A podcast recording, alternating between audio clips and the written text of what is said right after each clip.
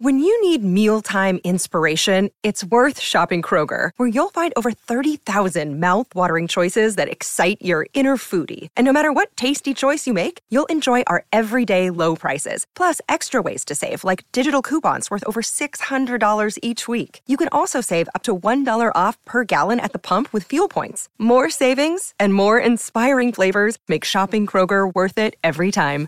Kroger, fresh for everyone. Fuel restrictions apply.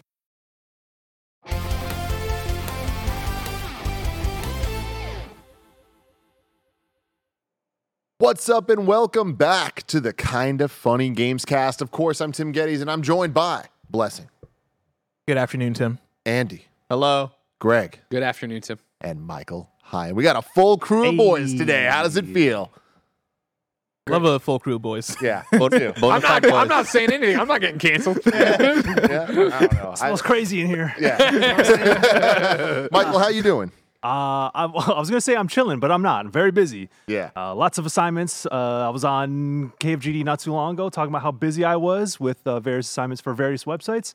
Still on that grind, but uh, it's cool. It's like I said before, it's, it's exciting to be got my hands in all kinds of places, doing all kinds of dope shit. Uh, but and I'm here to talk about one of those things, Which is which is uh, y'all already want to get into it. Final Fantasy 16. You got to play it. We wanted to have you here to talk all about it. We got questions for you. We're going to get into all that and so much more because, of course, this is the kind of funny games cast where each and every week we get together to talk about video games and all the things that we love about them. Uh, there's about to be a million reviews for video games over the next couple months, previews of things, uh, impressions of things, predictions of things. You know what the kind of funny games cast is. And if you didn't know, well, you should get familiar now by going to youtube.com slash kind of funny games or roosterteeth.com to watch the videos. If you want to get it as a podcast, search for kind of funny games cast on your favorite podcast service and we'll be right there for you. And if you wanted to get the show ad free and watch it live as it's being recorded and get a whole bunch of bonus content like kind of feudy, like remember blank, like the Greg ways that Greg does every single day,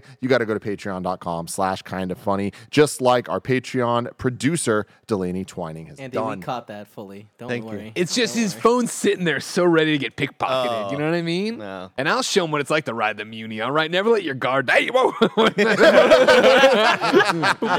Uh, if you don't have a buck to toss our way, that's totally cool. Whenever you're on the Epic Game Store, please use our promo code kind of funny. And at no extra cost to you, we get some of that money. It's a win win for everybody involved, but especially us. And we appreciate you for that. Um, little housekeeping for you The Blessing Show. We've been hyping it up for a long time, and it is now out. The latest episode. Bless, you want to talk about it for a sec? Oh yeah, I talk all about black hair and video games. It's, it's kind of a deep dive. We have multiple interviews. I get to talk to a game developer from Naughty Dog. I get to talk to Roger's partner Leanza. Uh, it's one I highly recommend. Go check out that episode. It's a must watch. It's a must watch. YouTube.com slash kind of funny games. It is an amazing 17 minute video.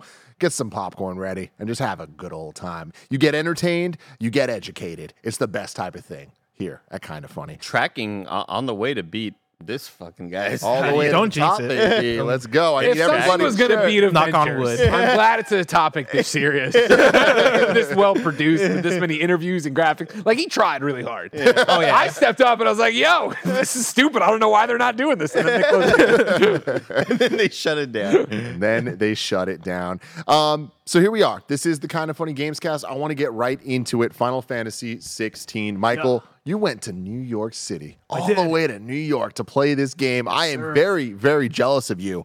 I need to know everything. What'd you think? Oh man! So a little bit of backstory. Uh, so Final Fantasy 16, Final Fantasy 16 is developed by Creative Business Unit 3. And if y'all know, Final Fantasy 14 is one of the greatest games of all time. Let's look at it. Scions of the Seven Dawn. If there's any group of people that I'm going to fight alongside, if I'm going to attack and deep, no, not dethrone God. Oh, damn, I was going to say deep throat God. hey, hey, if y'all want to do that too, So on brand. You are ride or die. No matter what these people want to do to God, you'll be there. that's none of my business. I, I ain't going to do that. But if, you, if you're down, you're down. You know, you know what I'm saying? yeah. Yeah, to each their own. But yeah, Final That's the Fantasy hidden ending. Yeah. Killing chaos. oh God! I got a quick question. Did I mo- demonetize y'all's video when I said shit at the beginning hmm. before? Oh no, we like, curse when- all the time. we don't care about that. That's a good monetizing chance here. about All that. right, all right. Uh, but yeah, so 16, uh, back when it was revealed as state of play in 2020, I was on a GameSpot stream and I fucking cried. I was I was in tears trying to talk to Tam and Lucy about what it felt like to see the name Creative Business Unit 3, which is a very dry name for the people who make Final Fantasy 14. Now Yoshida is the director and producer on 14, is the lead producer on 16. For me, when I saw that, I was like, oh my that's that's that's my gang right there. These these are these are my peoples, and they're they're doing the next big entry for the game. They're gonna show anyone who doesn't play the MMO, they're gonna show the world what they're made of and all their narrative chops and what they can do. So that's why I was so excited and so hyped back in the day. Greg Miller, you have a question. Michael, for people who don't know you and are stepping into it, how much Final Fantasy 14 would you say you've played? If I were to type in slash playtime into the chat log, it would probably be like shit, maybe like 268 days worth of playtime or so- some shit like that. I I don't thought you know, were gonna say hours. Most people measure in hours. Yeah. a lot of time idling, but hey, y'all do the math on that one. Um, but yeah, Final Fantasy 14, like quite literally in very real ways, has changed my life. Um, so I'm I'm very uh I got tons of love for that game. You're So- you're one of the few people in the world whose like job, like title, your Was, full time yeah. job was covering Final Fantasy 14. yeah, yeah. And then they then they cut me. They cut him like his butter, man. Uh, Rest in peace, Fanbyte. yeah, they're still they're still around. Eh, are they? yeah, that's fucked up. Shouts out to all my homies who are still there. Uh, but yeah, so playing s- six, I've been looking forward to Final Fantasy 16. Every time there's a new trailer, every time Yeah, there's new yeah. info, I'm like I'm on the edge of my seat, learning more about it. I- I'm an I'm quite the night owl, and I know things are popping off when I see Michael Higham tweeting at one in the morning, being like, "Oh my Yeah. god, Oh, yeah. fucking uh, the frost maned fucking what's her face is now here, and it's Creative Business Unit Three owned by every- Salesforce Tower." Every few every few months, I'll hear like a "Let's go," oh, let-" and it's two. I wake up it's two a.m. and I was like, "Oh, there must be some Final Fantasy 14 shit going on." Yep, yep, and I yep. checked the next morning. Sure enough, there was a new update that dropped. Yeah, I, I posted the meme of like Squidward looking out the window. I was like, "Eh, "Be careful, the, the Final Fantasy 14 news is happening. The, the freaks are outside." It's funny. I, I had an, I did an interview with the dev team also after the preview, and Naoki Yoshida is, was one of the people I was interviewing. I told him, I was like, yo, I'd be up at 3 a.m. watching your streams, bro. And he's, he just thought it was really funny. Uh, so I let him know straight up. I was like, yo, I'm a real one, just to let y'all know. So uh, yeah, I got to interview them. I got hands on with about an hour and a half of the game. Two separate sequences, uh, kind of separate from the larger story context. Uh, I have some thoughts and feelings about how, what they're doing with the narrative, what they're doing with their darker tone, a more violent story. But from what I've seen so far, uh, I, I have some impressions. But again, it is largely about the combat. This demo was to show people how this game plays. Um, and I can get into all that. But I think the one thing I would tell people is that if you want to get ready for Final Fantasy 16, play DMC5. like this is Oh, Yeah. let's Wow. fucking go. Oh, that is wow. awesome. that's, it's a, that's a real shorthand way of uh, kind of you know it, it, there's there's a lot more going on than just oh it's it's DMC5 in the context of a Final Fantasy of of an RPG. But the combat di- director uh, Ryota Suzuki, who worked on DMC5, And Metal- is uh, Marvel's Capcom 2. and Mo- MVC2 Dragon's Dogma. Uh, he is the combat director for 16, and that DNA is straight up in here, and it felt right at home. Uh, I know there's, I, w- I was not not necessarily concerned, but I was just curious how they're going to fit action RPG into Final Fantasy. Once I got hands on with it, it, it was like a perfect fit, man. Uh, so uh, yeah, it's it's fast moving. It's a stylish action game. It like if you've seen Bayonetta in action, if you've seen DMC in action, 16 plays similarly to that. So I, I I assume you play Final Fantasy 7 remake. Yes. Would you it- say this is more actiony than Oh, yeah. even FF7 remake? Yeah, Wow. yeah. I, I think they, they do borrow some uh, some features and mechanics from other Final Fantasies. There's DNA of almost every modern Final Fantasy in some way in this game. Like the stagger system is in here too, so it works similarly. You want to get bosses down to stagger, and then you could have that multiplier to do way more damage. Um, but the thing is, seven is a lot more technical. It's a lot more uh, slower pace. It's more methodical because you are subject to the ATB system and you have to make decisions about your whole party. In 16, you're only playing as Clive. You're playing a single. This is character action straight up. You have you have party members with you, but they're all AI controlled. Um, so you are focused on controlling Clive, and Are you are you able to do like give them potions or like mess with their strategies at all? Do you see that? So you have a puppy with you. His name is Torgal. If you can see him on the side, uh, you can give him like tactical uh, preferences. So he will like help heal, uh, he will attack or defend, uh, things like that. But otherwise, you are you are fully in control of Clive. You'll have uh, party members such as Jill and Cidolfus. Uh, he was Cidolfus was part of this uh, part of this demo, and he's like he's like your right hand man. He's your homie. Uh, he's got your back. But Are any of these na- characters or names like? Do you recognize any of them from 14, or is there any left uh, carryover from there? Oh no, no, no! This is straight up okay, new ground. brand I mean, like, there's always a Cid. There's always a Cid in Final Fantasy. So your boy Cidolfus is the Cid here. Oh, interesting. Oh, yeah, okay. yeah. yeah. Uh, so he's uh, yeah, he'll he'll be with you there. Um, but kind of like patches. Oh, in every yeah, in yeah. every- in every Souls game. But yeah, this is uh, but so the a little bit about where the depth of the combat comes from. So as Clive, like oh, I'm just controlling one character, uh, but you have icons, which are the summons, and icons you swap with icons pressing L2. And in the demo, you had I had Garuda, Ifrit, and Titan. So pressing L2 just swaps between them, and it changes your moveset. So, for example, if I have Garuda equipped, I hold R2, I press square or triangle, I'm to do like an uppercut move or like a multi-hit combo. It's like a special ability, um, and at any at any moment, I can hit, hit L2 again and switch to Ifrit, and I can start using his moves. So it's just like Titan. DMC5 with Yes. switching between the different weapon sets. So it's like switching between like Dante's stances or um or uh, Nero Neo's or Nero's arms. So yeah, it it it made it just made sense. Like five after five minutes of playing this game, I was like, okay, I get it. Like I know how I'm supposed to be doing this. So I was just experimenting with the different things and talking about uh, uh Ryota Suzuki's kind of fighting game background and obviously DMC is that uh, when I talked to him and interviewed him, there's going to be like a training mode that gives you like your command input data, and it's going to be very precise in that way. Uh, and beyond that, uh, we already talked about endgame content, and I think this speaks to the depth of the character action that they're doing here.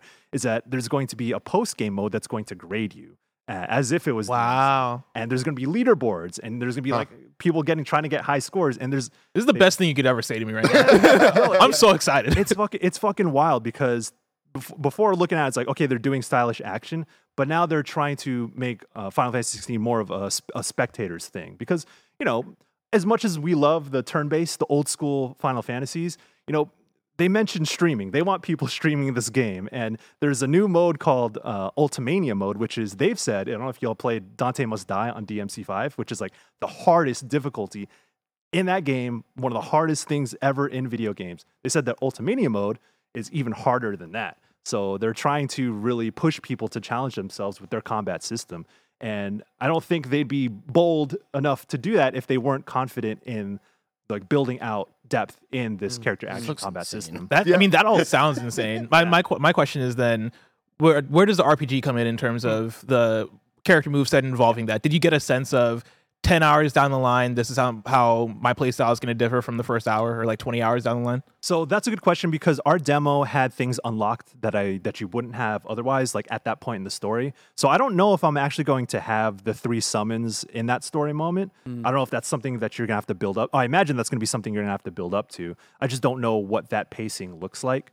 Uh, but the RPG elements, you go into the skill trees and you have you have different abilities for Clive, like different types of parries, um, uh, different kinds of attacks you can do with different uh, button prompts and button combos. And then you have the different icons uh, have different move sets that you can upgrade and uh, attach and equip. Because I think you can only have two equipped at a time per icon. So if you hold R2, square and triangle are your two abilities that you can attach to them. And they have different abilities that you can mix and match. So that's where you kind of come up with okay what's my combo to look like? What's my what's to be my bread and butter? How am i to like if i'm fighting this type of enemy i could do air juggles. What's my go-to combo there? If i fight someone who's armored and i have to stagger them how am i what's my move set to look like? What's my approach to look like?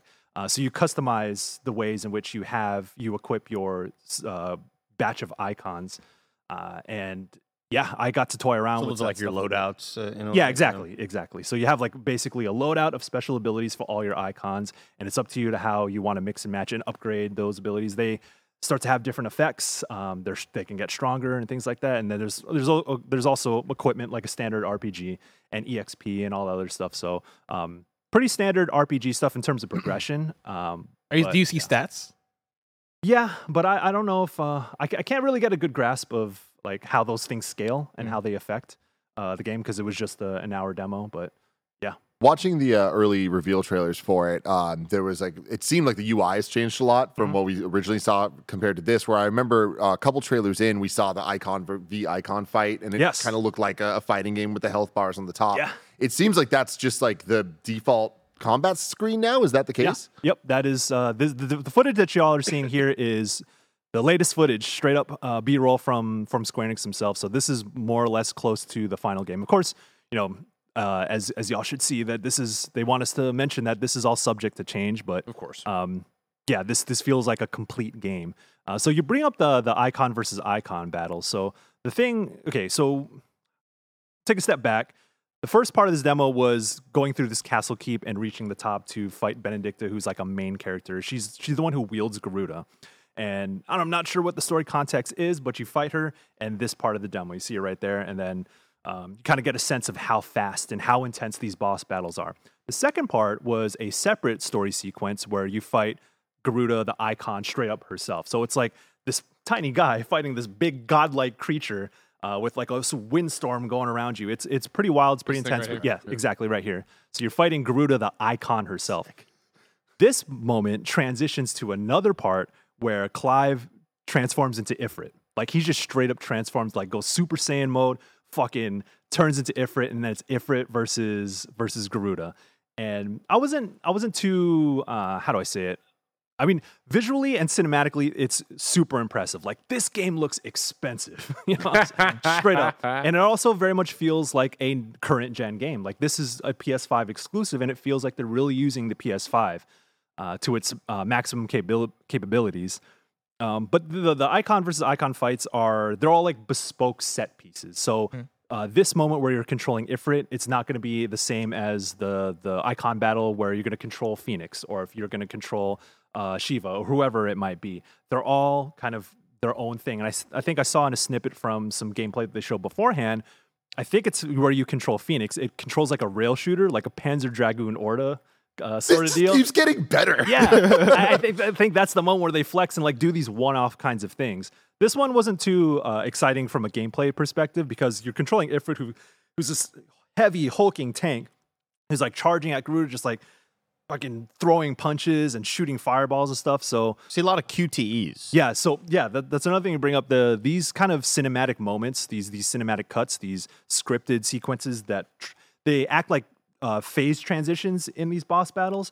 Um, they want to keep your they want to keep your make sure you're paying attention. So they got the QTs. Uh, it's like smash square or press square at this certain moment, or press R1 to dodge or whatever like that. It's yeah, it's it's whatever. I'm not I'm not, not a big fan of uh, QTEs in in that sense. So yeah, here right here, you're just like it's Smashing Square. it's very violent. I'll tell you that much. Um, but yeah, that, that's this is an example of the these icon versus icon battles, which are just it's honestly it's Square Enix trying to flex their technology. They're just like, look how fucking cool this shit. Is. That's the thing, look. right? It looks Yeah. awesome. It looks like Godzilla. It looks like a, you know. Yeah, it's like kaiju battles. Yeah. bro. Like, how how often do you expect to see something or to experience this sort of icon versus icon battle order where it is kind of an interactive cutscene?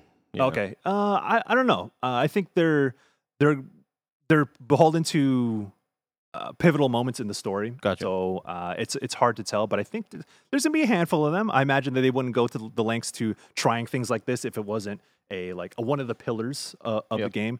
Um, and they want to kind of keep those things under wraps because like we asking questions out there. We're like, you know, what what else y'all got in store for these icon battles? And like, oh, that's uh. We don't want to really want to talk about that yet. Please be excited. Please, yeah, please, please, please be excited. Drop that seventy dollars to see see what's up with it. But So uh, you're yeah. telling me that, that Clive turns into Ifrit. So you're you're this is Clive actually that, that's fighting. And so you're saying you you don't play as the other people. D- Did you see or hear about other icon battles where you would be playing as somebody else that isn't Clive as Ifrit?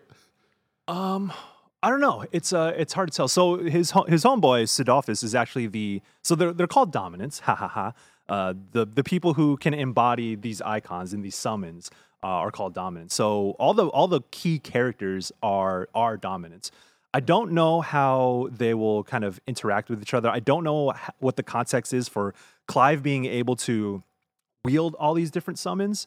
Uh, so it's hard to tell right now. But I know Cidolfus, he's the the dominant for Ramuh, so the the god of lightning, uh, and Benedikta, who's the one you're fighting. She's the one who uh, controls Garuda. Uh, I think Ifrit is the first one that Clive gets to gets a gets control of. And I know from I think from the story context, if I recall correctly, his brother, which is at the beginning of the game, uh, turns into Phoenix, and that's kind of like the the kind of the, the turning point for the story, where it's like, okay, this is people transforming into these icons are sort of this big deal. They're walking weapons of mass destruction in this war torn world. So that's kind of where that tension comes from. I just I want to see more. I want to know how like Benedikta talks to Clive and calls him the branded one or whatever. And I think that has to do with like him being able to control multiple icons at the same time. Um, so all that stuff is still a very big mystery. Uh, and it's definitely one of the things that I want to uh, uncover as My- play more. My question is for you as somebody who's a big Final Fantasy fan, and like, Yeah. of course, there's been a lot of different iterations of what combat looks like in Final Fantasy. Right? Like we've had so many turn-based Final Fantasies. Final Fantasy 15 looked like it um, shifted more into the action era, right? I know you are maybe the biggest Stranger of Paradise fan that I know. That's right. Uh, in Stranger of Paradise is just straight up like a Nioh type, uh, almost Souls like a- character action game. Mm-hmm. Uh, does Final Fantasy 16 seem like the right step for a mainline Final Fantasy in terms of the shifts that it's making in its combat? Gameplay wise, yes, I think so. Uh, and I, it, at first, um, like when I when I talked to the development team, uh, the overall sense is that they want to create something that is going to attract modern gamers. Like as as much as like I said, as much as we love the turn based stuff, that doesn't have as wide appeal as a flashy character action game like this. Like you could show this gameplay to someone else who has no context for whatever Final Fantasy is, and they're like, "Oh shit, that looks dope. I wonder what that is." Um, if you show me turn-based combat, I'm like, hell yeah, let's fucking go. uh, but if you show a lot of like ten people turn-based combat, they'll probably look at it and be like, okay, yeah, w- whatever. That's I fall asleep, dude. Damn, hate to see it, but but yeah, and then, so they wanted to create something that is going to be attractive to. I I mean, they, they say a younger audience, but I, I also think that they mean just like a more Wider audience. yeah, just a wider, more mainstream audience where, um, you know, they're not gonna, you know, This turn looks awesome. Yeah, this It's- looks like everything you've said about the combat appeals to me so much. Like when we see when we look and we see the health bars that look like a fighting game, the way you compare it to Devil May Cry Five, the way Yeah. like you talk about like yeah, there's a mode w- where they will literally grade your combat sections. That speaks to everything I love about like a, a a game like Devil May Cry or any game that has uh fun combat systems. And funny enough, Yeah. it reminds me of when we first saw or when we first heard about Stranger Paradise because there was the leak before Stranger Paradise was revealed, and then there was the reveal where like a lot of people were like, "Ugh, I don't know about this one. Yeah. But in that leak, they talked about it being more of a hey, this Team Ninja doing something that's more Souls like. And Uh-huh. I remember reading that and being like, this sounds like this sounds incredible. A Final Fantasy that's also a Souls like that's that sounds like the Yeah, next, that sounds like the next step. Bro, it's so yeah. weird because you mentioned Stranger of Paradise like five minutes ago at this point, and like you mentioning it right now is like, oh, it is a Final Fantasy game. I kind of forgot about. it. I played through that whole thing, and Yeah. it, was, it was an experience. Um, Michael, uh, do you have any sense of what is going on with um, all of the different houses? Like, did, did you get sort of sort of any glimpse at what all the different factions are? How does the voice acting seem? Oh, okay, a little bit. Yeah, yeah. yeah. Um, so the the, the broad setup is that in this world, Valisthea, it is there's a war over resources. So there's I think there's six mother crystals, and it's funny when I talked to Naoki Yoshida about it. He said he he likened the mother crystals as like oil rigs or oil fields. Like these are these are kind of what the world relies upon for their energy. Just their way of life kind of revolves around these mother crystals. And these are the ones we saw in the trailer where like the cities are kind of built yes. around them. Yeah, shit. yeah, yeah. And then so what? And I asked him like, okay, give me more of the story context. And he's like, what happens when those resources start to be depleted?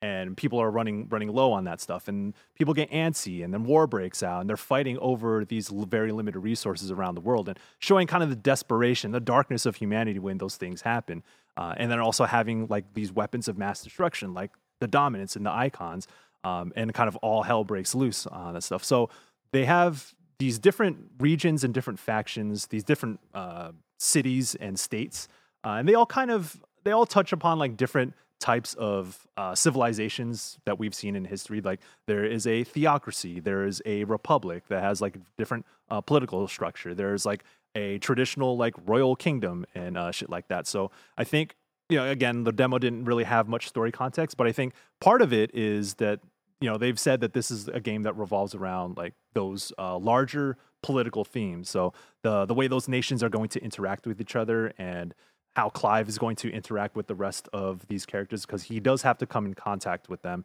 Um, yeah, that's that's one of the bigger mysteries, but that's one of the more fascinating parts. The thing is, is that so I wrote this in my preview is that I kind of expect and always come to Final Fantasy for a balance between the whimsical and the like evocative emotional storytelling. The thing that I'm gathering from my time with 16 and from everything that we've seen up to this point is that it takes itself it takes itself very seriously. Uh, and I don't know how I feel about that quite yet. Uh, like this game is so self-serious. Everything is dark. Everyone's pissed. Like it's, the the only emotion anyone knows is anger so far. That's all we've seen. Let's go. Let's go. Let's go. Hardcore, yeah. Um, and you know, by their own admission, like the the the, the dev team says have, has said that they want to be like Game of Thrones. Yeah. Yeah. yeah. And It did in your limited experience. Is it? Yeah, kind of. Yeah, it- it's it's very apparent that that is the tone that they're going for. Uh, so yeah, Like, I- I, that's your thing. That no, that that's what, like the whimsical kind of turns me off sometimes. The the fantasy elements of a Final Fantasy, right? So the idea of them doing like we're doing this Game of Thrones story, and we're setting it there is a win for me. Uh, what I've seen action wise and being just from one character's perspective is big for me. One, my question would be for Clive. Obviously, you know the main character they're building him out. What are you seeing in terms, or if anything, in terms of customization? Like, are you equipping different armor and seeing that represented? Are you picking stuff like that, or is it not that? Is it just No, okay. I don't know. I don't know yet. Yet uh, there wasn't really much uh, equipment customization there quite yet. Um, from what I've seen, most of that customization comes from how you uh, how do you upgrade and Sure. set your icon abilities. Um, one thing uh, on that point, though, there is, uh, I guess, uh, I should mention that there's uh, what do they call? There's six rings, which are accessories that you can equip, and they work as assists. So this was their way of kind of uh, leveling the playing field in case you want assistance with any. Like, if it's too difficult for you, they have you can equip a only two rings max, but you can have a ring that says you'll have a prompt that gives you like two seconds to evade, uh, Oh, wow. to do a perfect dodge, whatever. They'll have one where you can just smash the uh, square button and it'll do it'll do like some wild Cool combo combos. auto yeah it'll auto combo for you. So if you're if you're not into action games like they they've said we're, we're concerned about you know what if the traditional Final Fantasy players maybe they're no they come into this not wanting to play an action game well. We have some assistance for you. Like That's you just- awesome. Yeah, you can just smash square and you'll do cool, wild shit. And see, that's back to me where it's like I don't Bayonetta. I don't. I, I I don't like action games, but I like action RPGs. Okay, yeah. So the idea that like, all right, cool, I can do the Bayonetta stuff if I just tap square, but I can then you know worry about my stats and yeah, polishing off yeah, yeah. this way. That's- So there's cool. there's different ways, and they have one that'll auto dodge for you as well, and they'll have one that uh, automatically initiates potions if you get low on health, so you don't have to worry Gotcha, about that. Gotcha. So there are different ways that uh, equipment kind of customizes the the the player's experience. Um, if you, I don't know if you're going to deck, deck out cloud, a cloud, wow, Cloud. Uh, if you want to get a Clive in a in a swimsuit bikini, I, I don't know if you could do that, but that that, that is a Well, they'll- JRPG there's- tradition. get that There's the first miss. There's the first. Well, I want to talk about Clive. That's Yeah. his name, Clive, a little bit because uh, you know I, I'm the type of guy that likes calling calling guys my boy. So I want to yeah. say my boy Clive. I don't want to say my boy Clive. I don't know. I don't if want to my boy. say. I don't know if it's my boy. Whoa. He doesn't like the name. This guy, the name It's not for sucks. him, doesn't look cool. Everything about Tell like, that to Clive I'm Barker. So excited for everything you're talking about gameplay yeah, wise. I'm excited from this is from the team from or Good one, Greg. members of the team of Final Fantasy 14. Yeah. I know how much people love that. Them taking it seriously, I'm kind of here for it if Yeah. it if it lands and and that team's behind it. But there's just something about looking at these characters. I'm like, I I don't like you. And am I wrong? You're not wrong because I, I- I feel the, I feel the same way. I feel the same way that uh, yeah, everyone is very angry, and it it really feels like they they have like they're there to throw hands. They're not there to make friends. Uh, and but that is that is Kind of cool though. th- yeah, that, that is one of the things I did. Did y'all want to fucking play as a guy who killed chaos? Like, let it go. uh, he had friends. Hey, if you, if you if you finish Stranger of Paradise, you will know that that game is actually about the power of friendship. Let me tell you something. Uh, but I don't know if there's going to be is is there power friendship in Final Fantasy 16? I don't know. That's like one of the, my favorite themes in any JRPG, any anime. Uh, I'm not sure if this is going to have it in he, like that overarching theme here, but I did ask the dev team about that. I said, you know, I'm looking at this and I come to Final Fantasy for that whimsical side as well. Um, I love uh, cutesy bullshit alongside the dark stories that we we know and love from Final Fantasy. Uh, is that going to be in there? And so he mentioned that Naoki Yoshida mentioned that this is, by his his words, this is also uh, as dark as it is. It is also a story about hope. And he, we talked about Endwalker because I'm a big 14 player. And he's like, yeah, you played Endwalker. You know, this is this is a different style of story, but it's still going to try to hit those same notes that you kind of expect from a Final Fantasy. And there's going to be moments he, he at least mentioned. I didn't see it in the in the demo, but he said that there's going to be moments of warmth where there's like character driven dialogue and side story quests. We're going to learn more about these characters and see a warmer side of them. So I'm hoping that that kind of fills the void of what I'm looking for from a Final Fantasy. That you know, Clive isn't just just this dude uh, I control to beat the shit out of everyone. sure, sure, sure. Uh, like I want to like I want to know him. I want to know who he is. Like his companions. Like Jill seems like a really interesting character. If you see, she's like the the girl with the gray hair who fights alongside him sometimes. I want to hang out with my boy Torgal. I want to like give him pets and uh, take him out on walks and things like that. And I want to know about Cid. Like he's that dude is hot as hell. Like that dude fine as hell. Like. I, but I want to know more about him. Um, so- on, on the I opposite, want to I want to keep talking about Final Fantasy 16, but before we do that, let me tell you about our sponsors. Shout out to HelloFresh for sponsoring this episode. Remember those New Year's goals you promised yourself that you'd stick to? Well, HelloFresh is here to help you eat better by delivering fresh ingredients and easy recipes right to your door, taking the hassle out of dinner time. Fast and fresh recipes, HelloFresh's latest line of meals featuring robust flavors and filling portions are ready in less than 15 minutes, so you can enjoy taste and quality done quick with recipes like falafel power bowls, seared steak and potatoes with béarnaise sauce, or Southwest pork and bean burritos. A ton of us here at Kind of Funny have been using HelloFresh for years. Kevin loves how easy it is to get Paula vegetarian options, while I just love how quick the fast and fresh recipes come together during a hectic day in the studio. Go to HelloFresh.com slash kind of funny 65 and use code kind of funny 65 for 65% off plus free shipping. That's HelloFresh.com slash kind of funny 65 and use code kind of funny 65 for 65% off plus free shipping. HelloFresh, America's number one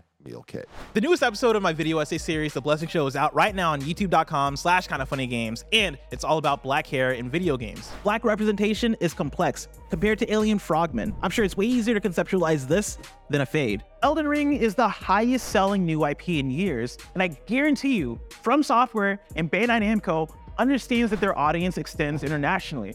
When given the option to create a black character, I would like to create a version of myself that doesn't look like a Lil Nas X sang lead for Fall Out Boy. For many, I'm sure this seems like a very minuscule and specific thing to complain about. There's plenty of noteworthy areas of improvement the games industry can still make, even in just the area of representation and inclusion. So why is black hair one to harp on? Well, for folks who just listen to me on podcasts and have never seen a kind of funny video before, surprise, I'm black.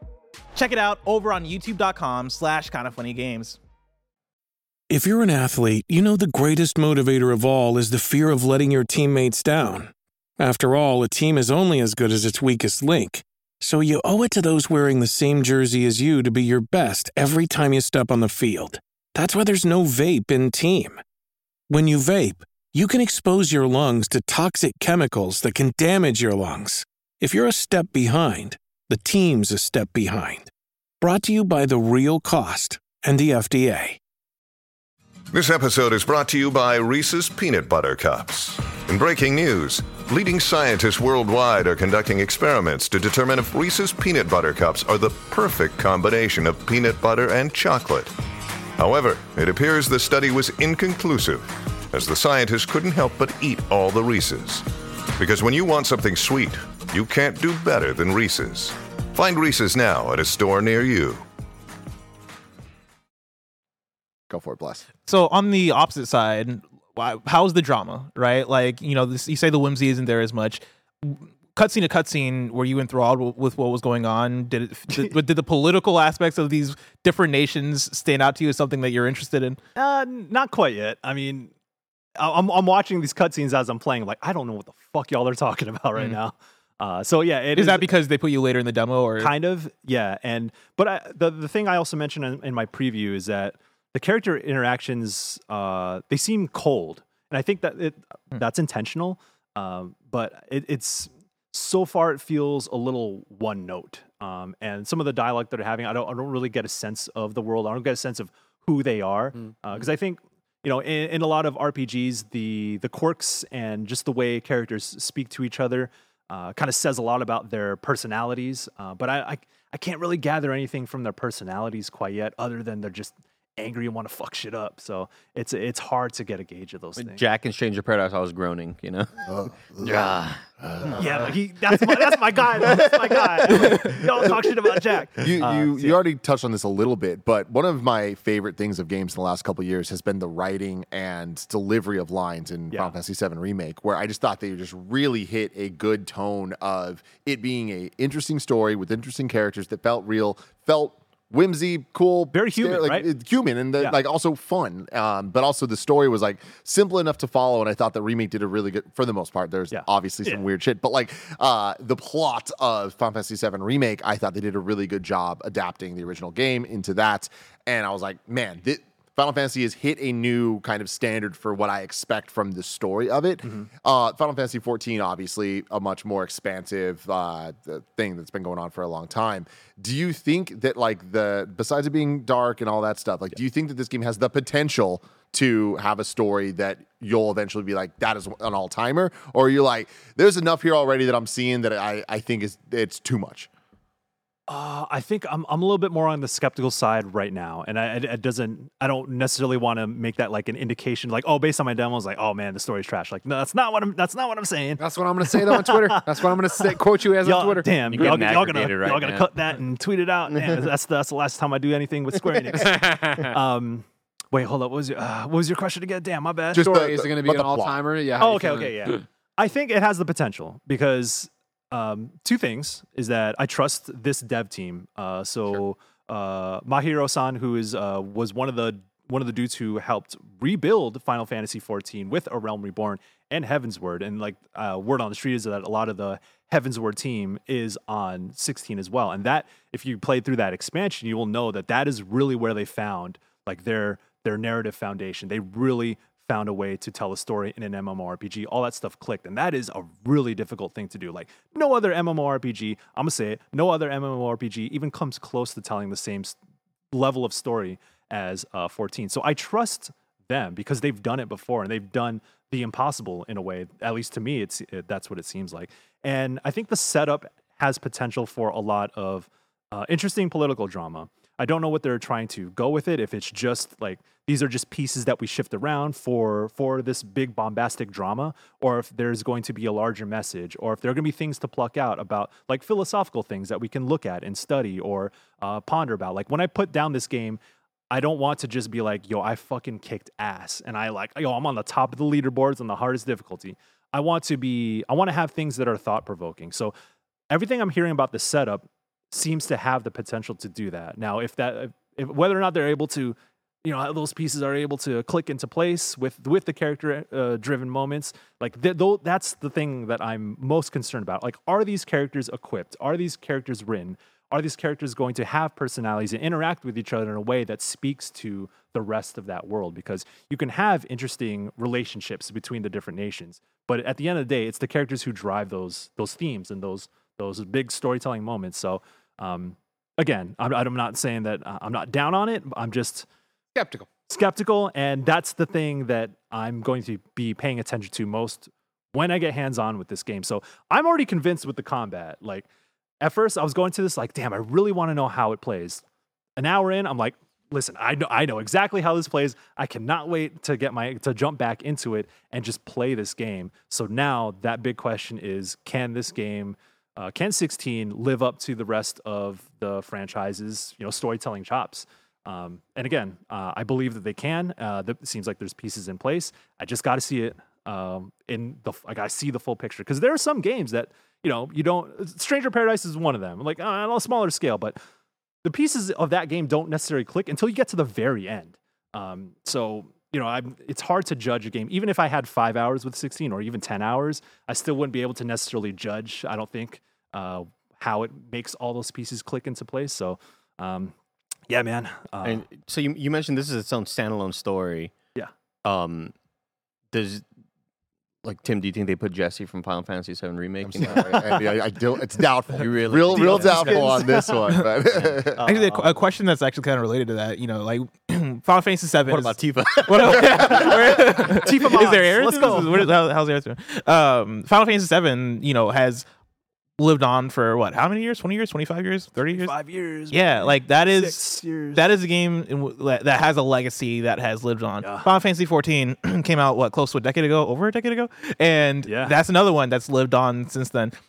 Playing Final Fantasy 16, I know you only got a couple of hours with it, does it feel like something that is going to span a franchise out of this one entry? Oh. Does it feel like one of those ones, or like it could be one of those ones? It seems ambitious enough. Like uh, when I think about the the extent to which they're trying to build out this world, and you know, be, it being the 14 team, they've they've done that where they have continuous stories, and like so, uh, I think it's a fair question because you look at something like Final Fantasy 13, uh, which you know, there's mixed feelings Yeah, about yeah, that. That got a 13 trilogy. to 13 light, lightning trilogy, man. returns. So that thing got a whole trilogy. Final Fantasy 15 had multiple episodes. Ended up getting cut short, unfortunately. and a movie and a TV Yeah, show. so, and And the Dissidia, whatever that was. Yeah, there's like a lot of extended media for each uh, piece of that universe. So in a way, like again, like I said, this game is impressive and it looks expensive. I feel like th- they would it would they would be remiss, at least judging from now, they would be remiss to not keep building upon that, even if it's like another Final Fantasy. Like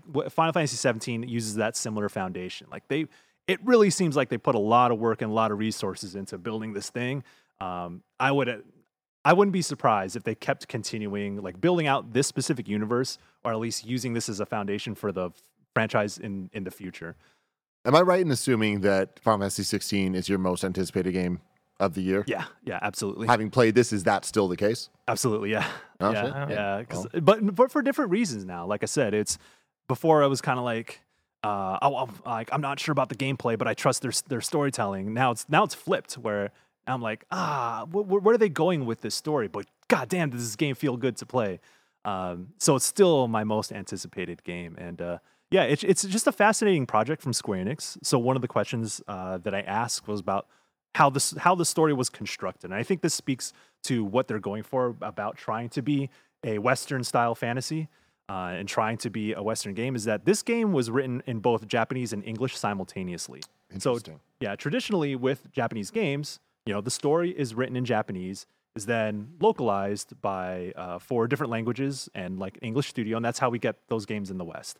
Um, and I've uh, over the years I've talked to a lot of localization teams about how they do it, specifically like Sega and uh, Ryu Ga Gotoku Studios with this Yakuza franchise, and the ways in which they're able to um, make those games speak to a foreign audience. So, talking to Koji Fox, who's the localization director, he straight up said, "We wanted to make a Western style fantasy game, so we um, we wrote this thing in English and Japanese simultaneously, and we had Eng- they recorded the English voice acting first, and they had the the they had English um, or they say foreign to, to them foreign uh, motion capture artists like to do to act out these scenes, the mannerisms, the way they speak, the lip syncing is all English first, uh, and that's unheard of for a, for a, a, a Final Fantasy game. Did you notice that? Yeah, yeah. It, it really it it really feels like it similar to you know they they weren't afraid to drop name drop God of War. Uh, they they they've mentioned that the, they want something that's similarly structured as The something- developers. Yeah. I thought in the game. Oh, no, no. yeah, yo, Kratos is one of Reminds me Kratos is an icon. I reminds can me of summon that motherfucker. Let's go. um, I just imagine like Michael Higham watching, being like, "I think these are American uh, mocap actions," and one guy's like, "Hey, pizza pie." he, does Yo, the, he does the Italian hands. there might be a whole nation full of Italians. I don't know, man. Yeah, I, I would be, that would be sick, man. There's like a, though I think the I think the theocracy in this world is like French or some shit. Um, I don't know. And then there's like everyone's got everyone's got English accents or whatever. So um, I don't know. Maybe it's just like a distillation of Europe. I mean, uh, but without any brown people, unfortunately. I hate to see it. Did you get to ask about that? I, I, I did. Oh no! They were like, to Oh. be historically accurate. Ah, you were worried about not going to a Square Enix event. You're, you should already. You're already done, bro. um, I would I would say yeah, I would say that um, there isn't necessarily anything new uh, from from there, and I think uh, Naoki Yoshida has said that you know we recognize the criticism. Uh, we've seen it, and he's very like he's very open. And, and as someone who's followed his work uh, through the years, watching I'm up watching this dude at 3 a.m. watching live letter from the producer, um, so I know how much thought and care he puts into those sorts of things. I'm not I'm not I'm not caping for him. Well, what this, some of that some of the things that he said, uh, but at least in context, he he looked at that and he said, "Damn." All right. Well, like, well, You're right. Yeah, yeah, you're right. And and then he's started to speak to like, you know, we want people to play through all of 16 and then see what the world we built and see that there is diversity in the different cultures that we have in the game. Like, all right, all right, cool. Like, I mean, that that's as much as they've said before. So um, that's kind of just what we what we got to roll with.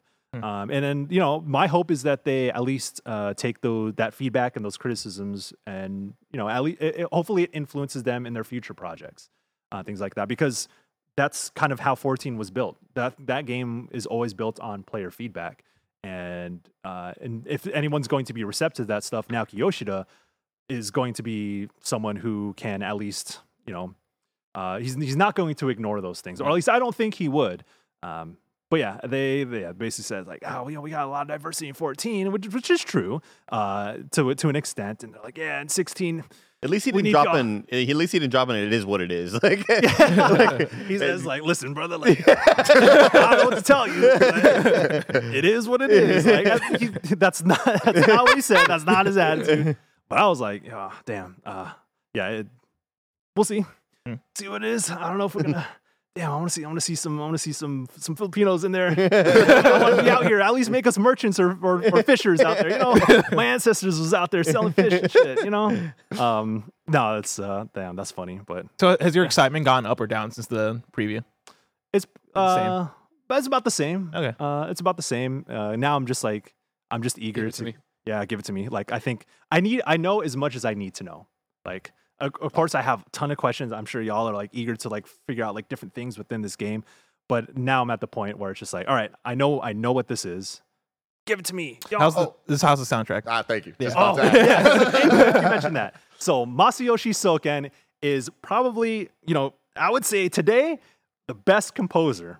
Today, that dude, if you play Final Fantasy 14, you will know how much love and care is in the music that he creates for 14. In 14, music is a part of its storytelling. Like those things are inseparable. When you when I talk about Persona, I talk about how those songs also are part of the storytelling. 14, very much so. Like some of those boss battles have the best songs, period. Not just in games, like period. In all, of, all of music, like Hell yeah. yeah, in, in straight up in composition because of the way that how involved Soken, uh, Masayoshi Soken is in the creative process of the stories that are told in 14, where he's in tune with what's what's happening in these cutscenes. Knows how to like he's the sound director. He knows when to like to to play the songs at the right moments, how to capture the the, the feeling of a boss of a boss battle uh, in the context of its story. So here, um, it's a little bit more wild and crazy because like it's an action game, so I'm just like worried about dodging and getting my getting uh, getting in hits and shit like that. But I was paying attention to the soundtrack, so the um, it, it's a I feel like you could take everything I've heard from 16. I could take all that and put it in Final Fantasy 14, and I don't think I would notice like a much Hell of a yeah. difference. And that's a good thing. Yeah. Yeah. That's a good thing because like yes, dude, just do your thing. Flex on them. Like let everyone know who doesn't play 14. Let them know what you're capable of. Uh, and like there's a um, before the the big Garuda fight that we saw earlier with the the storm going on. There's there's really like chill uh, overworld. Like it seems like a Final Fantasy 14 overworld theme where it has like a like a like a backbeat, like a lo-fi backbeat with, and you can hear the final the the Final Fantasy Pregio. You can hear that that theme in the background, and it's like this very mys- mysterious mysterious vibe that really builds up up into that boss battle. And then when you get into the boss battles, you have the choirs fucking singing and you have the the, the orchestral strings just rising up and it really feeds into the drama of of that moment. And it's catchy too. It's not just, you know, a lot of uh, orchestral soundtracks are like they're beautiful and they're well done, they capture the moment, but I don't necessarily would think of them as particularly memorable Yeah. uh, in that way. These songs, at least to me, like when I was done, those melodies were in my head. Like I kept, I hum, was humming them the next morning, and I couldn't like earworms, man. Like that's the that's the thing that that Final Fantasy and uh, like a lot of Japanese games do. They they create these melodies that you just can't get out of your head that really capture those moments. And 16 has that. Ah, damn man, You're getting me I- hyped, man. This, This is is so yeah. good. This has jumped like way way up on my anticipated games list. Man, like fuck, Soken is so good, man. Like even even his like even like what you think as like the normal mid tracks of of the soundtrack are still like phenomenal, man. Like damn, I just I want to get the soundtrack alone, just listen to that. And I think that's like one of the moments that got me hyped up from the first trailer. Like I heard it and I was like, this sounds like it's straight out of uh Heavensward. Like these it sounds so familiar. And it, it felt like it felt like so familiar to me that like it struck a chord with me. Like, oh, I remember how I felt when I finished Heavensward and the the, the emotional highs of that story. That that was communicated in the soundtrack of 16 because it still it, it captures that similar vibe and man, I can't wait for y'all to hear this Yeah, man. music. That's- anything else. That second trailer was the one for me where it was like the prologue music and it turned into like the epic choir stuff and they were saying Yeah. the the summons names. I'm like, this Yup. is so Oh yeah. Yup. man. Oh man, yep. That is, and if uh, you know, if you want more of that, let me tell you about Final Fantasy 14. yeah. So man, any any closing words on your preview for Final Fantasy 16? yeah, I think I asked about how this game is structured. I think a lot of people might be curious about that. So. It, it, it again, they name drop God of War, where you have this hideaway, this hideout, which acts as a hub, and then you go out into the different regions of the world. So they've said that this is not an open world game, not like Final Fantasy 15, Sure. where it's like I'm gonna go to town, take on quests, get in my car, drive around or whatever. So you have like the central hub, uh, like kind of what is it in Midgar and uh, God of War, uh, where it connects you to the rest of the world. So that's kind of how this game is structured as well. You're going to venture off into different regions. It's all. It seems like it's going to be uh, seamless, but not necessarily open world. Um, so now when I think about that, I was like, okay, yeah, that makes sense. You're still gonna have level like a level of exploration in that world. It's not like a Monster Hunter where you just like queue into like a zone or whatever, but it's you know this Zone. this big zone. this big world that is that is structured like a like the modern God of War games. Uh, so there's that, and uh, yeah, there's gonna be tons of side quests. They talked about uh, some of that stuff, but we'll see all that when the game comes out. It's uh, getting into too much of the nitty gritty that uh, that I can't necessarily speak to because I didn't get hands on with it. Just ask them in interviews, but We get an early demo. I don't know. That's a good ass question, man. Like, uh, th- this thing did say trial demo. Like uh, when you when I boot up the screen, it says trial demo. I was like, oh, are y'all They gonna ru- usually do, yeah. Mm-hmm. right? Like we got a Strangers of Paradise, Final Fantasy 15. had Square a Enix, couple yeah, Square Enix ones. always does. It seems a little early because this game is coming in June. Forspoken. Uh, spoken. yeah, There you go. They usually do those things like a month before release, and like, okay, we'll carry over your progress, or, or at least give you a good chunk of the game. So I feel like they would. This this would. I feel like maybe they should because I want people to. I want to see what people think of this combat system. It's really fucking cool. Yeah. Well, hell yeah, man. Thank you for that. Damn. Um, before we, we leave though, I wanted to talk about some other games. Do you do you guys? I know you've been a little quiet, Andy. Is there anything you any game you want to talk about, or do you just want to have us talk about Metroid Prime Remastered? Because we can mm. do that. I, want to hear you talk about Hi-Fi Rush. Oh, okay. Well, let's talk about Hi-Fi Rush real quick because I beat it this weekend. I've been slow playing a little bit, kind of playing chapter by chapter whenever I had a, a free night. And I've said this a couple times now, but I can now say it definitively now that I've beaten the game. It just gets better. Like I feel like every single chapter adds and it just like improves the experience, which already starts great. And it just ends amazing. Like it reminds me of Celeste in that way. I was talking to Andy about this of as you play through Celeste, again, starts out amazing and all the abilities you have are so much fun.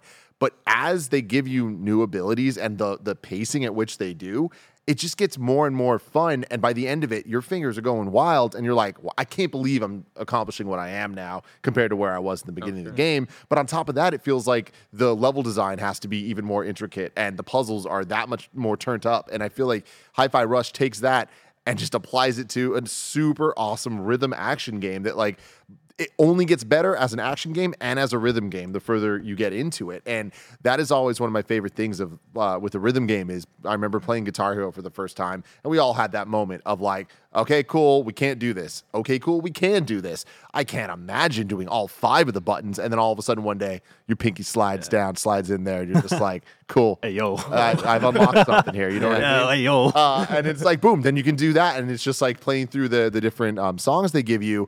It it allows you to feel like a badass and Yeah. um, i think that there are so many moments in hi-fi rush that i feel like an utter badass and all of what i'm talking about is just the gameplay that's all being backed up by the most creative animation I've ever seen in a Yes, video sir. game, backed up with such a fun cast, such great voice acting, such great writing and jokes, and, and just tone overall. Like this game, I, I there's a million different things I can be like. It's like this and like this and like this and like this, and it's all things that I love. Like I have, I never imagined I would be able to play something that feels like I'm playing through Scott Pilgrim. And the Scott Pilgrim video game's awesome that doesn't feel like you're playing through Scott Pilgrim. This feels like you're playing through that uh, graphic novel or specifically the movie where at any moment something can be like a fourth wall break and then just jump right back into something and then it's 2D, it's 3D, it's it's like uh, choppy animation, it's fully beautifully smooth animation and it all just feels like it hits. Um, but yeah, I am so so impressed with this game. Yeah, I, I was pretty. I was kind of mid on it when when it came out. I, I think mainly the praise on social media kind of got my hopes a little too high, but I definitely didn't get to the point yet where it really opens up and gets great. And early on, I'm like two hours in, I'm like, "Eh, it's it's okay. I just don't see like the game of the year praise that people are giving it. And then and then you unlock the parry, and then Yeah. and uh, straight up, like you unlock the parry, and then you start uh, fighting enemies that are a lot more follow the pattern base, and it feels fun to do.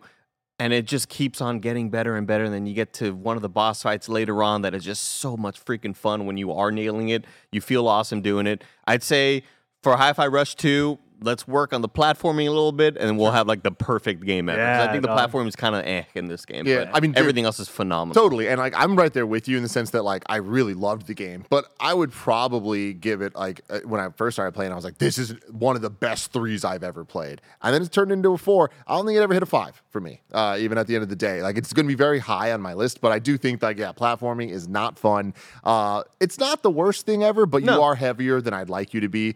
Um, and sometimes you just move slower. a than lot I of it is running to. to the beat that kind of holds you back. Like, they- Exactly, they yeah. want you to run to the beat, and because of that, you are a little bit more lumbering. But I'm always doing the the three dash two two Yeah. two just Yeah. to kind of move forward more. But I think with how fun and fast paced the action is, I wish that there was a lot more grappling in the platforming. Yes. when you are Totally with you. You're, I'm using the grapple all the time in combat. And I wish in the platforming you could kind of be zipping around a lot more than you actually do. And I do feel um, this is such a, a weird criticism, but I, I, I, I stand by it 100%. The game is always at a high, high fi rush. so Sure. I, I rarely, Terrible. I, it's always Boo. at a high that I rarely feel a rush. Put that on the fucking box. I, I feel like it's it's always just like uh, turned up to 11 that it's very rare um, that you get a moment that feels better than the other moments. And I feel like in a lot of other games, there's like the one moment I can call and be like, that was so special, that was so special. This is just entire experience Yeah. is special, Yeah. which is Man. great. But it's just like I just feel like there was a it lacked a bit of like the and then this happened. And there's moments, boss fights that are incredible. And I do think that the last three chapters of this game are just like so well paced and so hype and so extra in the best ways. But things happen so quickly that you're kind of just like, okay, cool, the next cool thing, the next cool thing, the next cool thing. There's never a lull to make you go, holy crap, what we just hmm. did was incredibly cool.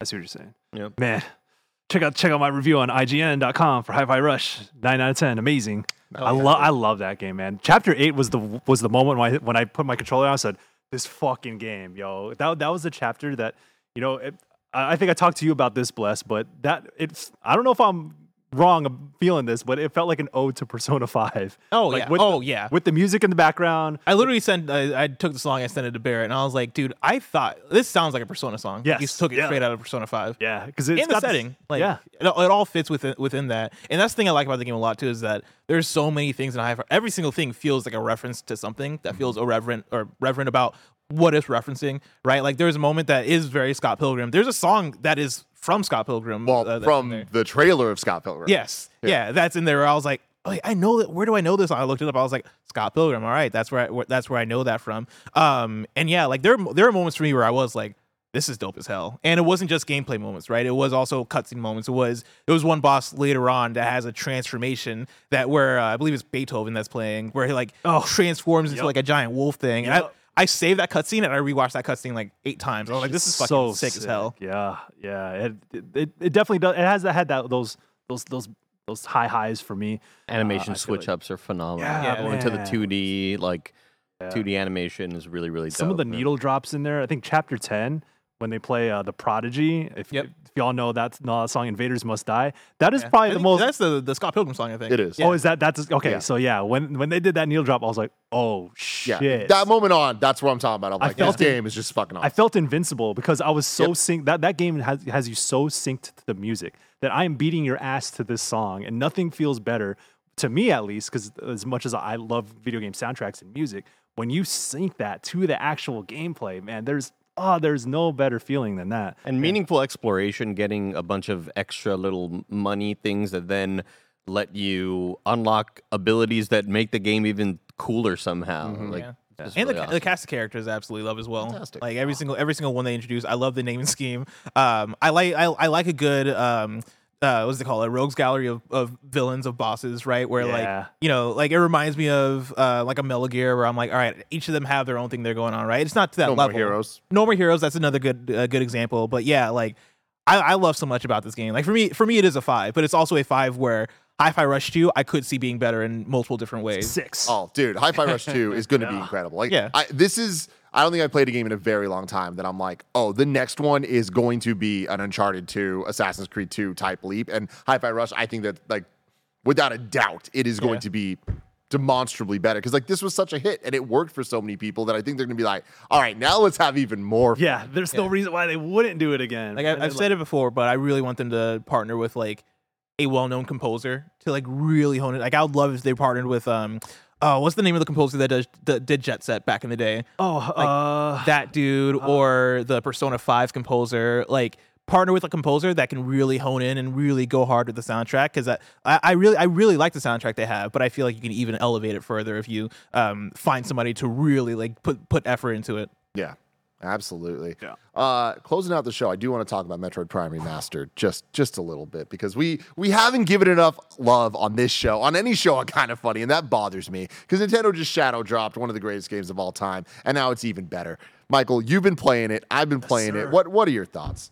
still a 10 out of 10. And that's not just because of the rose tinted glasses. This game is timeless. I've, I, I, I say this about like a lot of the seminal RPGs of back in the day that these games are timeless uh, for their stories and their combat systems. But there's something about a GameCube game, the first first person Metroid game. They fucking nailed it. Like straight up, man. The exploration, the vibe, the atmosphere, the music, the tension. This game is sometimes a horror game. Like when you get the heat visor, that moment when you get the heat visor and all the power shuts down in that facility, and that's when you have like the Metroids coming at you. You got space pirates jumping from corners that you can't see and trying to escape. You just feel so vul- vulnerable in so many moments in that game. Um, and in I don't like the the lore too. When you scan like the Chozo lore, when you scan the the space pirate logs, that like we say. I mean, I, at least I feel like audio logs and like documents that you pick up are they could be hit or miss very much. But Metroid Prime, the way they're so beautifully written and they just like fit the tone and they're very efficient. Like it's a couple lines, a couple lines that you read off of Space Pirate Log, and you know exactly what was happening in that room that you're going. They were doing some fucking wild experiments, and my mind is like, holy shit, the, these Space Pirate dudes were like doing some wild shit. Like there's one one log that the where they mention that they're trying to emulate Samus's powers because they're trying to take you down.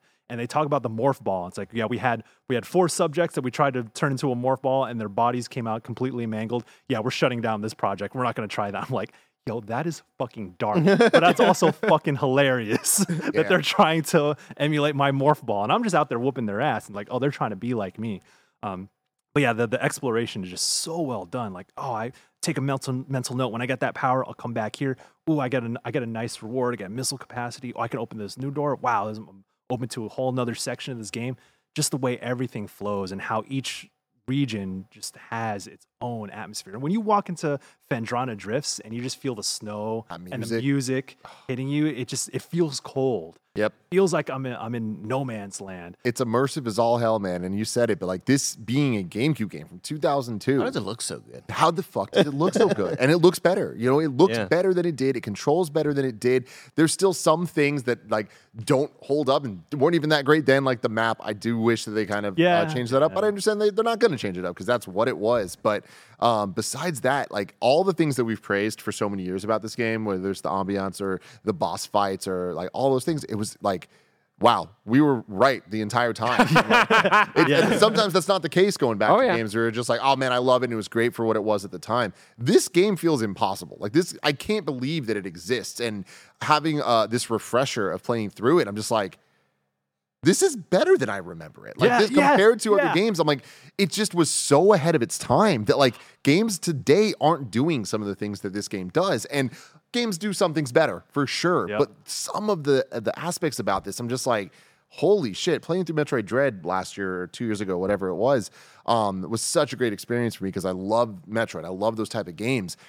This is on a different level, man. like this is just like whoa, like Yeah. they nailed so so much about it, and even like it being the first 3D Metroid, the translation from 2D to 3D, you would have never known that. Like it just feels mm-hmm. like oh, this this was built to be this, but the way that they the camera seamlessly goes from first person with the visor that just looks cool as shit. Sometimes you get uh, heads up displays in games in first person games that like overly complicate stuff and like you see through the visor. I'm like I don't need to do all that. Like you're you're blocking my field of view. That's not the case here. It's just it adds to the experience every single time.